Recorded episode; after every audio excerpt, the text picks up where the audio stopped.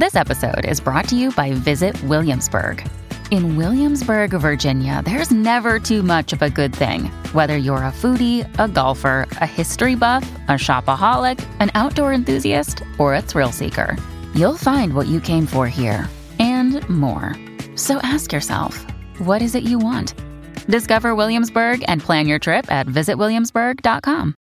Mom deserves the best, and there's no better place to shop for Mother's Day than Whole Foods Market. They're your destination for unbeatable savings, from premium gifts to show-stopping flowers and irresistible desserts. Start by saving 33% with Prime on all body care and candles. Then get a 15-stem bunch of tulips for just $9.99 each with Prime. Round out Mom's menu with festive rosé, irresistible berry chantilly cake, and more special treats. Come celebrate Mother's Day at Whole Foods Market.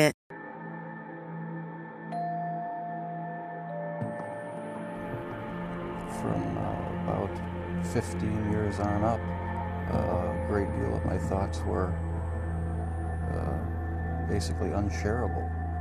We are all evil in some form or another.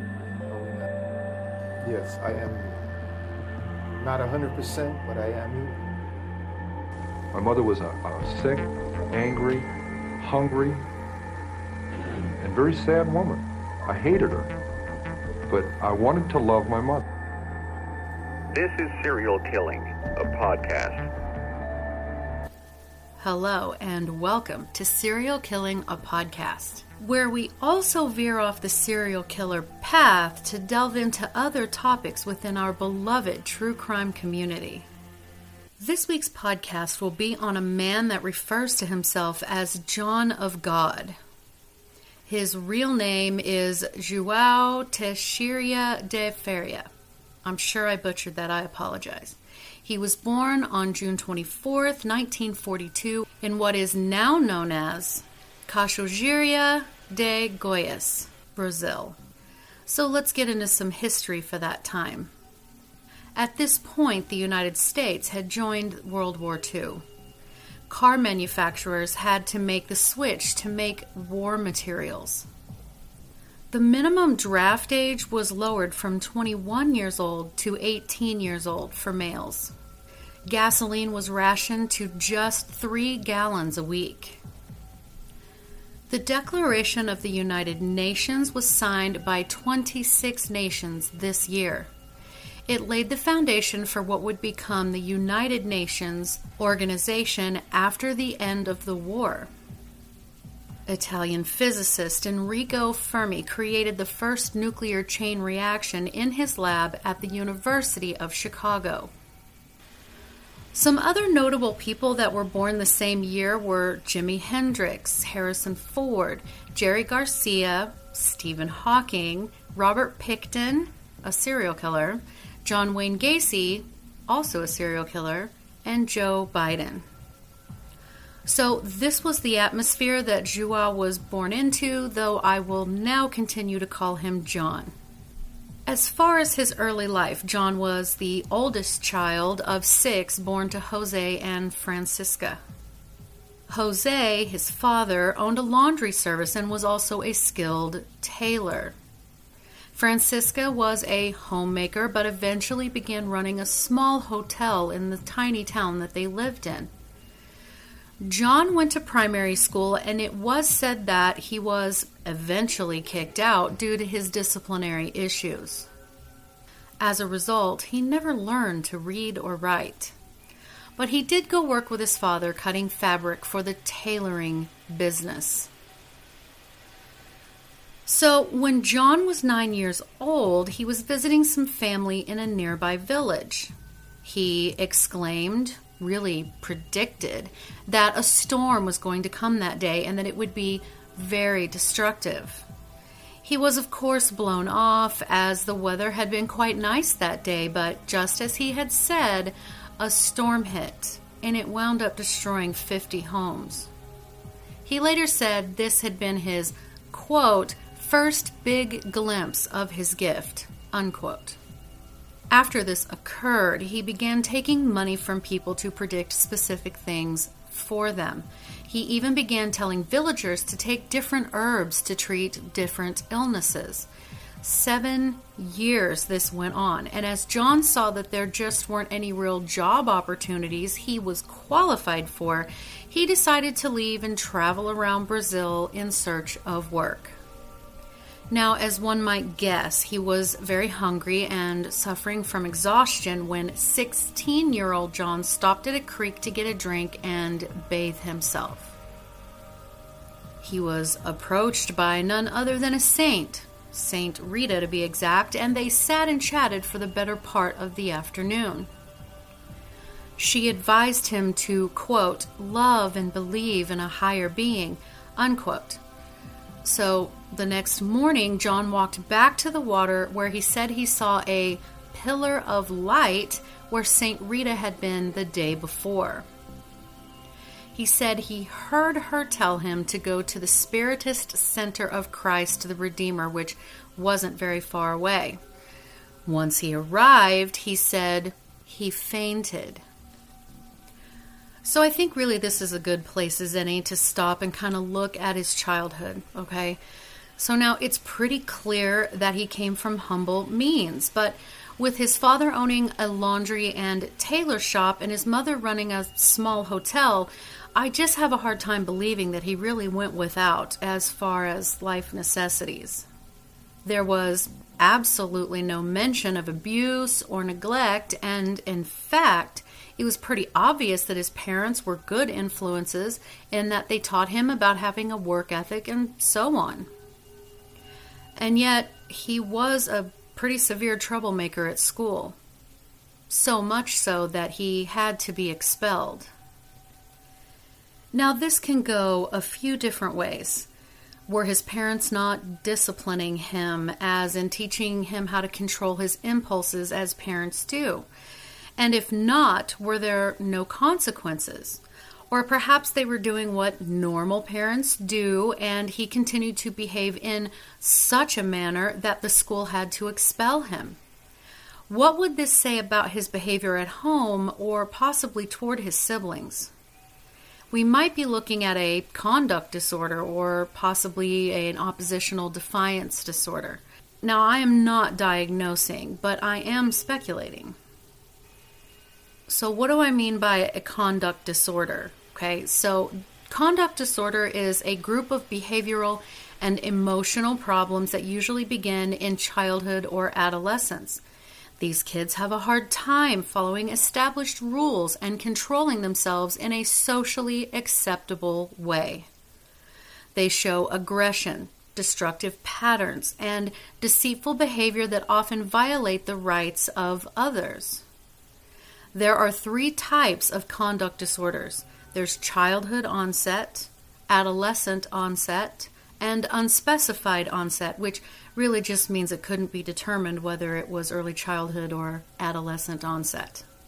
Now, children with conduct disorder have very limited prosocial emotions and are often described as callous and unemotional, which matches future behaviors that you will hear about soon enough.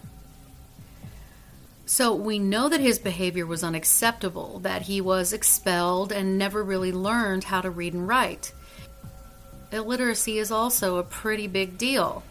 So, with no education, being illiterate, he would be forced to work with his father in the family business, as those would be the only practical skills that he would have at that time. And then he got his big break when he was nine years old. So he stated that a storm was coming to a neighboring village, and as the villagers looked up, conditions didn't seem to favor his statement. But as we all know, weather prediction is a fickle thing. And little John got lucky in that a storm did blow through, which was described as pretty severe. But I want to add that in this area, people were followers of Spiritism. So let's dive into that. According to the World Religions and Spirituality Organization, Spiritist doctrine says that there is a primal causal agent and intelligence, aka God. There are also spirits that have the capacity and goal of perfecting themselves through reincarnation over a number of lifetimes, and They believe spirits can communicate with the living as well as intervene in their lives. As humans, Spiritism teaches we are actually immortal spirits that temporarily inhabit any mortal, physical bodies in search of moral and intellectual improvement. At the same time, spirits can also have damaging effects on their human hosts, creating mental imbalance. So each spirit has free will and retains its unique identity across its numerous reincarnations. In each lifetime, the spirit accumulates positive and negative karma as a product of the morality of its actions that shapes its evolution. For these people, Spiritism offered a kind of understanding of the relationship between spirits and humans. So, Spiritism subsequently gained a substantial following, particularly in the middle classes, with over 2 million followers over the years. There are more than 12,000 Spiritist centers throughout Brazil that together draw tens of millions of Brazilians, which was introduced to Brazil in the late 1800s. So, with all of this in mind, this is how John set himself up as a sort of spiritist influencer, if you will.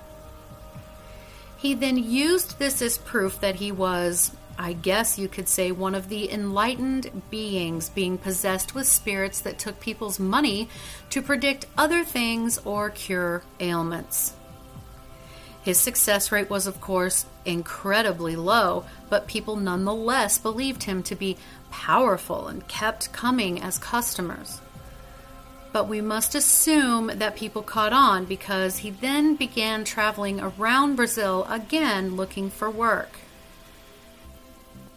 And then at 16, he has this vision of Saint Rita, who bestowed upon him the knowledge that he must believe in a higher being and instructed him to go to a nearby spiritist center. So let's get back into the story. So, as I had said, once he reached his destination, he fainted. When he awoke, he later said he was surrounded by people who told him that he had been possessed by the King of Solomon and had been performing, quote, surgeries for several hours. He was then taken to the center director's home for some rest and food and then reportedly, at the request of King Solomon, of course, who was then possessing his body. Let's remember, the next day he began performing surgeries just as he had done the day before. So, um, you're probably asking yourself, what kind of surgeries? There is a video on YouTube of this man performing his surgeries, and I'll leave the link in the notes below. Disclaimer, disclaimer, it is tough to watch, and I'm about to describe it here, but I highly recommend you watch it if you have the stomach for it.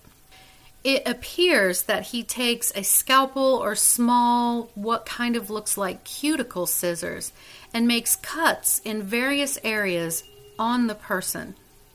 Sometimes he inserts these scissors inside of a person's nostril, and then he snips at the tissue repeatedly in their nose or has them open their mouth as he uses a scalpel and slices the back of the person's mouth or throat. One guy was just gargling his own blood. He also does this on other parts of the body as well.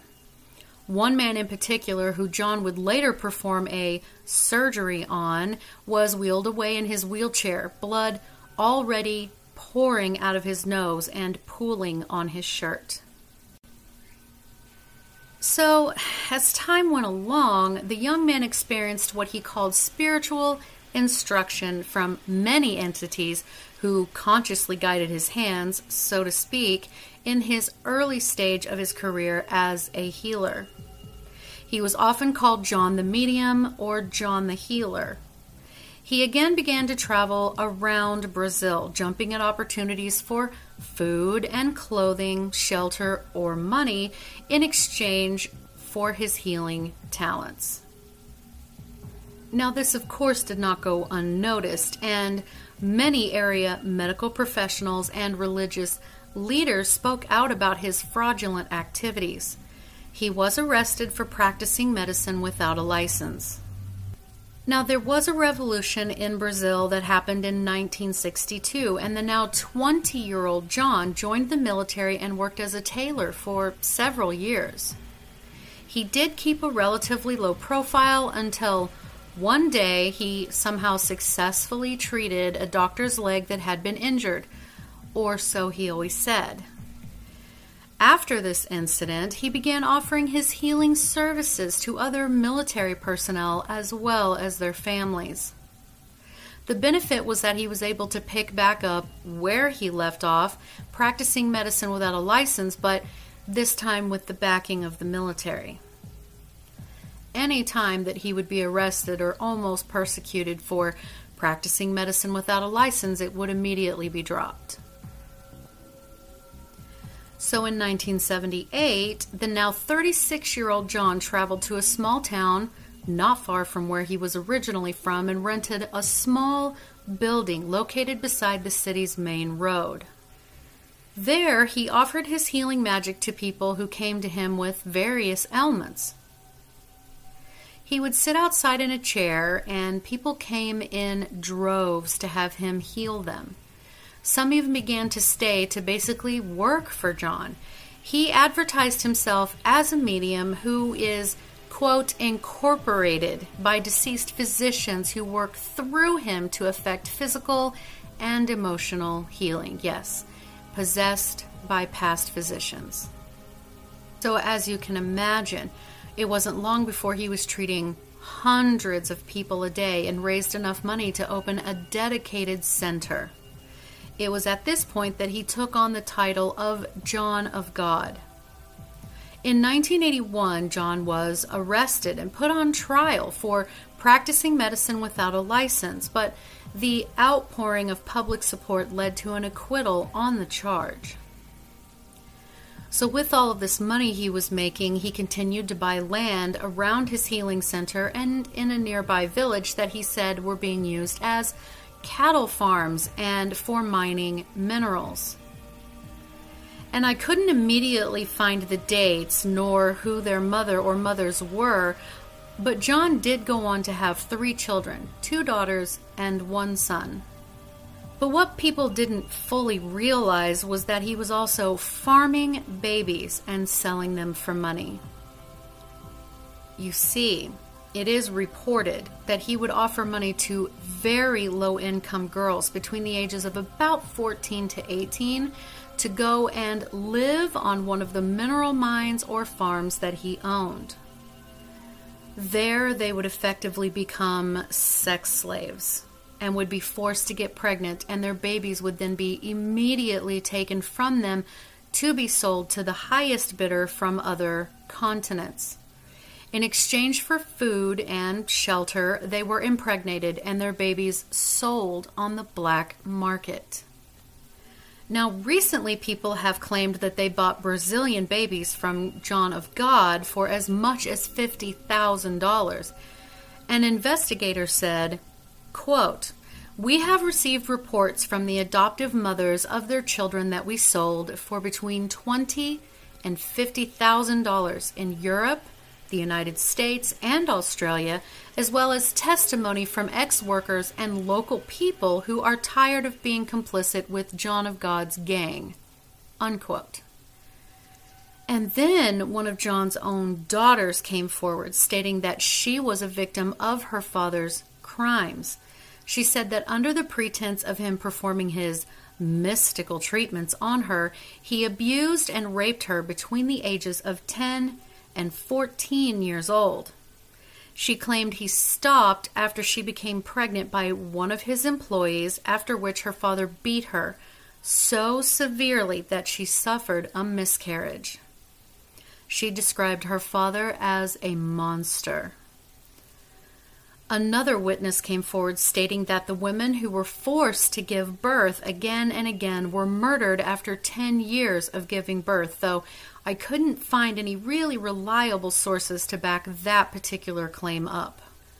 Nonetheless, he was able to keep this secret enough that he was able to continue these practices for many years. Thousands of people from all over the world would come to take part in his healing and surgeries. He did come up with a product that he sold in pill form, but only with a prescription from him, of course, can you get it. That would take care of just about any illness that you had, from cancer to cystic fibrosis to depression. If you watch the video I link below, the substance inside the pills was tested and turned out to be nothing more than passion flower. So I looked this up because I can subscribe to herbal remedies being okay under certain specific conditions. The U.S. Department of Health and Human Services states that passion flower which is a quite beautiful vining flower, I might add, has been studied, albeit not extensively. The research suggests that it might help reduce non-specific anxiety and anxiety before a surgical or dental procedure, but the conclusions were nowhere near definite. There is also not enough evidence to prove passion flower has any other helpful benefits. However, when not taken in excessive amounts, it isn't believed to be harmful. What it does not do is cure cancer or make genetic diseases just cure themselves and disappear. John of God also sells water that he has blessed and a bunch of other stuff. In 2005, the American Broadcasting Corporation's or ABC's program Prime Time aired a one hour special on John of God's compound. They talked about very sick people flocking to his compound, seeking out his healing and cures. There was very obviously a group of what I would guess to be handlers that work diligently to show that the business that is John of God is thriving that they perpetuate the mythology surrounding him and taking people's money while booking hotels, selling tours of the, at least at that time, ever growing compound. They aggressively push his trinkets and charms and will sell nearly anything if people will believe that it will help them. The tour itself can cost thousands of dollars, and the hotel stays only start at two weeks. ABC interviewed a man by the name of James Randi who said, quote, I was filmed by ABC television for this special to offer my opinions and observations. They indicated that they wanted a skeptical point of view on these, quote, miracles, and I had already seen a videotape prepared and distributed by the organization in Brazil that touted John's abilities. Little evidential information was in the video except that some of the common tricks and misleading claims made by this organization were there to be clearly seen and revealed. Unquote. It would appear that many believed the ABC special failed to truly show just how bad this man and his organization was. Then, a few years later, Oprah herself began speaking highly of the healer. She dedicated an episode of her show in 2010 where she visited him, and she said she almost fainted during the quote, blissful encounter. She also wrote that she was overwhelmed by an experience of seeing him cut into the breast of a woman without anesthesia, and that she left feeling quote, an overwhelming sense of peace, unquote. So, of course, this fame took John across international borders to conduct international healing events. He went to the Omega Center in upstate New York once a year and also held four day healing events in Western Europe. Four spiritual extensions, if you will, have been built in New Zealand and Australia. And yet, more and more people started coming forward with claims of abuse. Several women first came forward stating that John had abused them when they had come to him for assistance and healing. A Dutch choreographer was one who said that she had visited him to be cured of the trauma of a previous sexual assault. John took her into a back room and made her handle the goods, so to speak. And once he had finished, he let her pick out a precious gemstone and then he blessed it. She subsequently did go back to him at some point where she said that he then raped her. She did not go back and she stated shame kept her quiet for years. And then more and more women began coming forward, over 200 to be exact, all stating they had been abused by him when they were seeking out his help, and some had only been children when he assaulted them. Yes, my friends. Prosecutors then asked for John to be arrested. Now, John, of course, professed his innocence immediately. His own son was also arrested in connection to trying to pay off witnesses for their silence. But after a week on the run, John was actually captured and they found that he had allegedly withdrew $9 million from several bank accounts, leading police to believe that he had been planning to flee Brazil or hide the money in case of compensation claims. In the end, over 600 allegations were made against him in total in what prosecutors say could be the worst serial crimes case in Brazil's history. He was ultimately sentenced to 19 years in prison for assaulting four women. He is now 78 years old. After his arrest, Oprah said in a statement, quote, I empathize with the women now coming forward and I hope justice is served. Unquote. So I did some digging, and as I suspected, if John had had conduct disorder or even perhaps oppositional defiance disorder as a child, it greatly increases the risk of a diagnosis of antisocial personality disorder and psychopathic personality as an adult. And it makes sense, right? So, signs of psychopathic personality include socially irresponsible behavior, violating the rights of others, inability to distinguish right from wrong, having a hard time showing guilt or remorse, frequently lying, manipulating and hurting others, recurring problems with the law, superficial charm, aggressive behaviors, and so on. And to me, this fits John's lifestyle and behavior pretty well. But what do you think? Leave me a comment on Instagram at serial underscore killing. You can direct message me. You can leave a comment underneath this video, and you can email me at serialkillinginstagram at gmail.com.